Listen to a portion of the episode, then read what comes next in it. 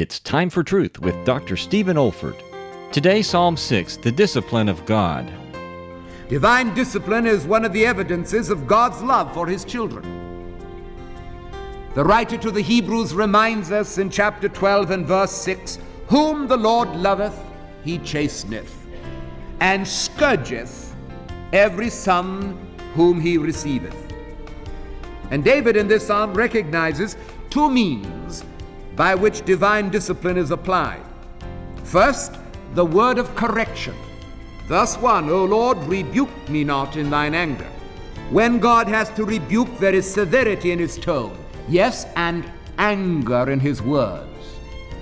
It is not clear from this psalm just how the Lord spoke to David, at what particular moment he broke through to his soul, but it's quite obvious that God had spoken to him severely concerning failure and wrong in his life.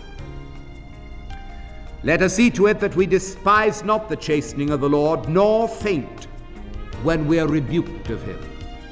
This is David Olford. You have been listening to a message from God's Word delivered by my late father, Dr. Stephen F. Olford, who went to be with the Lord in the year 2004. If you wish to learn about our online resources or learning events at the Institute for Biblical Preaching, our web address is olford.org. That's O-L-F-O-R-D dot org. You also may want to benefit from our online video training on expository preaching, which can also be found on our website. Thank you so much for listening.